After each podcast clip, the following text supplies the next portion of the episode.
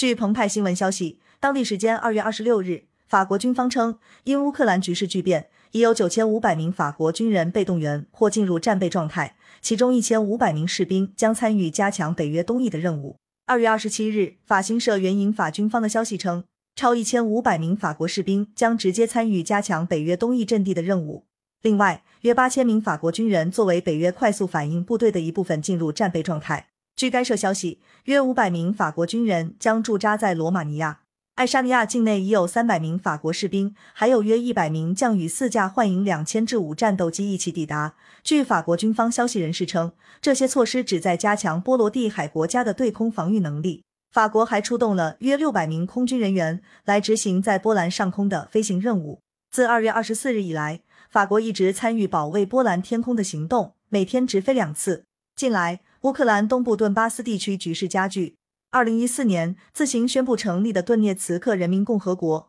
和卢甘斯克人民共和国请求俄罗斯予以承认。俄罗斯总统普京二月二十一日签署承认两国的总统令。二月二十四日早上，普京宣布决定对乌克兰采取特别军事行动。俄总统新闻秘书佩斯科夫表示，俄罗斯开展特别军事行动的目标是将乌克兰去军事化。俄罗斯在乌克兰的行动随后遭到西方国家的强烈谴责。感谢收听《羊城晚报广东头条》。